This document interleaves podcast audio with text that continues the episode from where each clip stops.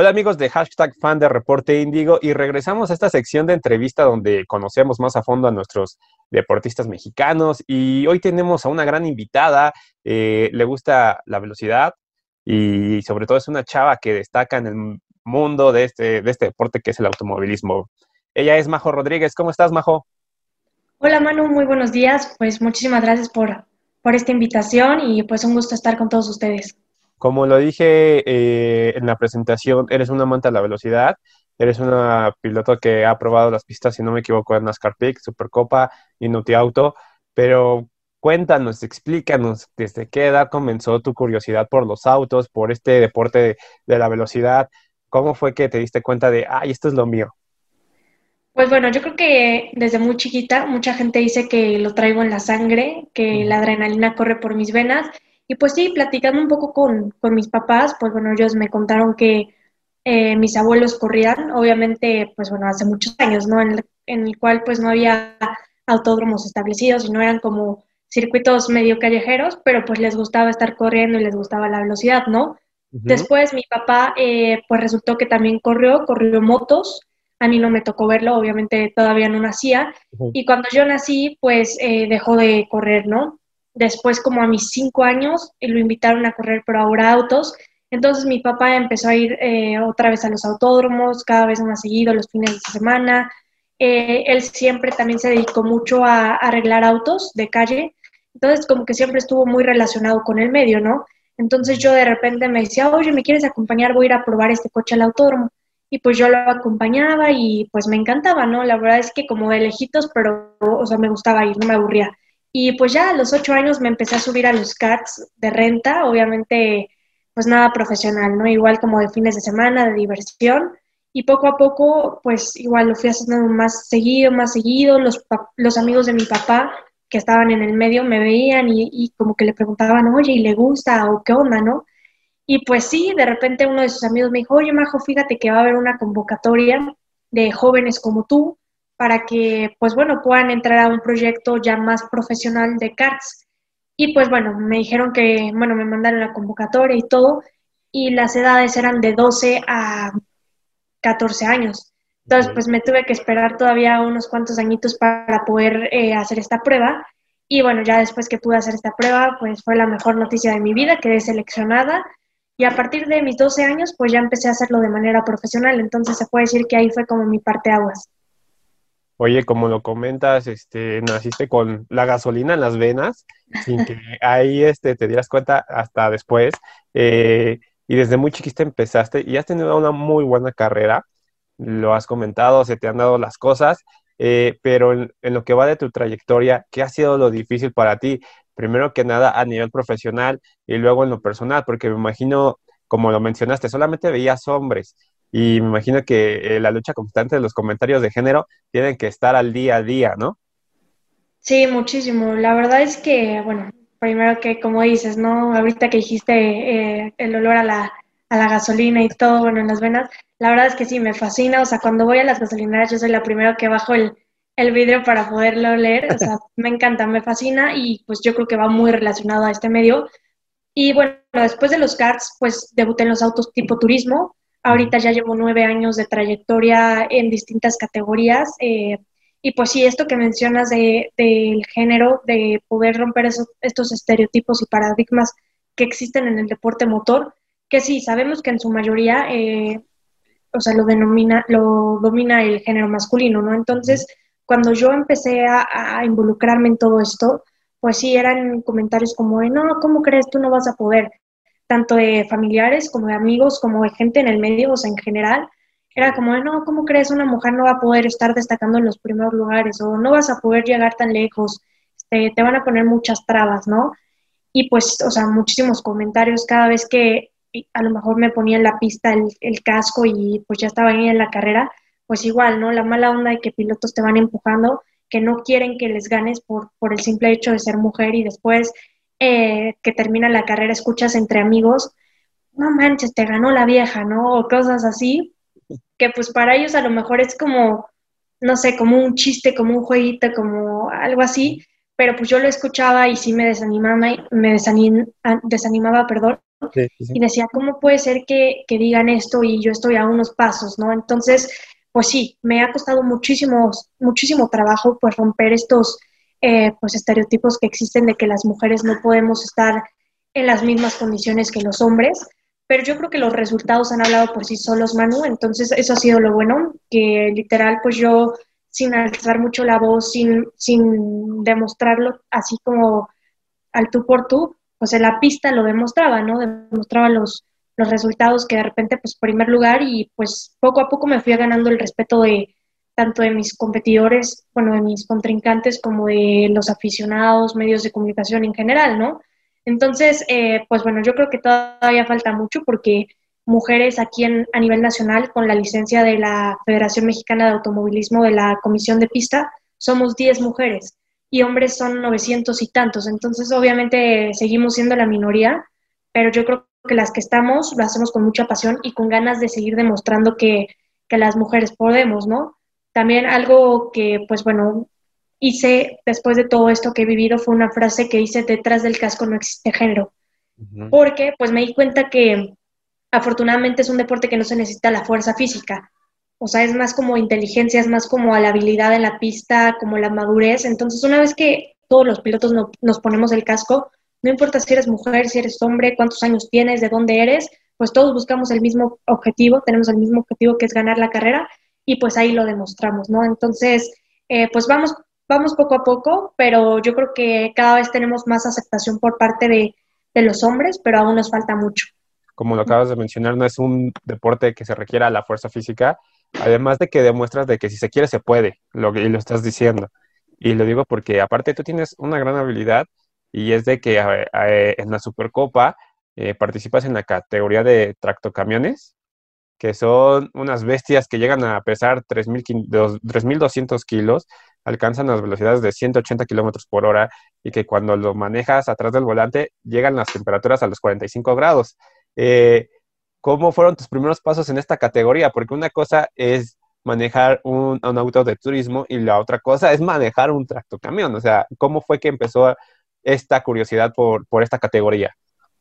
Sí, pues bueno, justamente después de, bueno, todavía hasta la fecha a veces sigo corriendo algunas carreras de autoturismo, pero eh, pues bueno, hace ya cinco años que pues yo estaba en, los autoturismo, pues me llegó una llamada de eh, pues el promotor Michel Jordain, que es el encargado de, de la Supercopa actual, y pues me dijo, oye Majo, ¿te gustaría correr tractocamiones? Y yo recuerdo que un año antes de esa llamada, pues ya habían salido a, las pistas por primera vez después de muchos tiempo que estuvo, estuvieron creo que en los noventas, a mí no, obviamente no me tocó. Y pues yo los veía en la tele y decía, oye, qué padre, qué interesante categoría, pero pues hasta ahí, o sea, a lo mejor y lo llamé, ¿no? Pero pues realmente nunca busqué como, así como estar, ¿no? O sea, yo lo veía como una meta a largo plazo, así como, así, ah, me gustaría algún día estar, pero pues después, al año siguiente, me llega esta llamada y pues obviamente sin pensarlo acepté. Dije, claro que me gustaría. Y pues ya me dijeron, bueno, tienes que estar en Guadalajara, es la primera fecha de este año, del 2016. Y pues llegué y Manu me morí porque, o sea, el cambio fue totalmente, o sea, radical, ¿no? Y como dices, de los turismos que son autos pequeños a un tractocamión, pues yo lo veía así como para arriba y decía, ¿en qué problema me fui a meter, no? pero pues obviamente un reto más dentro de, mi trayectoria que afortunadamente ha sido de mis pasos más grandes y pues más buenos que he tenido durante estos nueve años. Esto hizo, me hizo crecer mucho, ¿no? Tanto como piloto como persona. Ya voy cinco años en esta categoría. Al principio, pues también muy complicado, ¿no? Adaptarse a estas condiciones de pues un tracto camión, la masa, la aceleración, el peso, todo en general, ¿no? Entonces, pues pues sí fue un cambio medio complicado, pero igual con la práctica, con las carreras, cada vez me fui adaptando más. Otro punto importante es que en esta categoría, pues, eh, están, están los mejores pilotos de México, ¿no? Pilotos que han corrido en Estados Unidos, que corren en NASCAR, como Michelle Jordain, que corrió en Índices, Artiverio, Homero Richards, o sea, pilotos que, que son de, de renombre fuerte. Entonces, pues me enfrentaba a mis 17 años con pilotos que pues tenían el colmillo súper grande, ¿no? Entonces obviamente sabían en dónde pegarte para pasarte, desacomodarte y todo, ¿no? Entonces juntar como todas estas circunstancias para mí pues fue muy complicado, ¿no? Pero pues igual no me rendí, eh, aprendí de, de, todos ellos, muchos me ayudaron, me dieron consejos y pues ahorita ya yo creo que hace como dos años empecé a tener buenos resultados, a estar más competitiva en la categoría y pues algo padre es que fui la, fui la única mujer durante mucho tiempo en esta categoría porque justamente Freightliner, uno de mis patrocinadores, que es los que hace estos camiones, pues querían, querían demostrar que hasta una mujer, una niña de 17 años podía manejar, el tractocamión. Entonces, eh, pues digo, ahorita te digo, ya estamos eh, peleando los primeros lugares y es algo muy bueno para mí y esto me abrió muchísimas puertas. Entonces, pues te digo, ya son cinco años en la categoría y pues ya tuvimos un podium de segundo lugar y ojalá y vengan muchos más. Una cosa, Majo, es este manejar un carro normal modificado, como lo acabas de decir, que es el, carro de turismo, y otra cosa es manejar un tractocamión modificado. Eh, explícanos, para los que no sabemos, qué tan complicado es participar en esta categoría, eh, porque, pues, como tú lo acabas de decir, tienes que medir todo, dimensiones, velocidad. Eh, explícanos qué, es, qué es lo más difícil de participar en, este, en, en esta categoría. Sí, como bien dices, eh, los autos tipo turismo son pequeños, literal, para gente que no sabe mucho, pues son autos de calle que se modifican eh, para carreras, ¿no? O hay otros autos turismo que son hechos totalmente carreras, ¿no? Con toda la seguridad, modificado el motor. Existe un reglamento en el cual te dice qué tanto puedes modificarlo, ¿no? Para que también haya unos parámetros y no haya como pilotos con ventaja o así, ¿no? Entonces, los autos turismo son pequeños eh, pues sí hay, hay autos muy rápidos, depende de la cilindrada, y en comparación, pues los tractos, eh, les digo, es un tractocamión real como los que vemos en la carretera repartiendo refrescos, pero igual está modificado para carreras, ¿no? Eh, tiene una carrocería de fibra de, vidrio, este, todos los tubos de adentro para la protección de nosotros los pilotos. El motor prácticamente es el mismo, es un motor de 567 caballos de fuerza, pesa, como decía Manu, 3 toneladas, entonces eh, pues todo el peso lo tiene adelante atrás, no tenemos caja, pero sí tenemos como esta, pues sí, como la parte de atrás en donde se podría poner la caja, ¿no? Pero está totalmente vacía por lo mismo el peso y por la seguridad. Entonces, algo eh, complicado o que tiene su chiste esta categoría, pues es una que todo el peso está enfrente, entonces cuando entras a las curvas vas derrapando mucho, vas haciendo como drift, entonces tienes que aprender a controlarlo otro es que, pues, por las dimensiones eh, y las pistas que tenemos aquí en México son muy, angostas. O sea, sí caben a lo mejor tres autos tipo turismo o cuatro así muy pegaditos, pero tractocamiones, pues se imaginan la dimensión apenas si cabemos dos. De hecho, a veces tenemos que pasar medio tractocamión por el pasto para poder pasar al otro piloto, ¿no? Entonces sí es estar como ahí peleando mucho.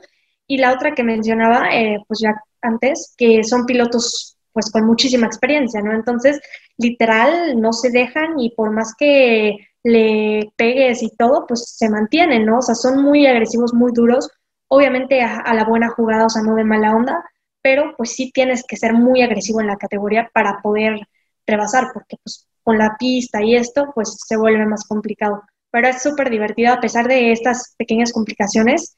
Eh, ah, otra cosa que me gustaría mencionar es que muchos me preguntan que si tienen 12 velocidades, 15, ¿no?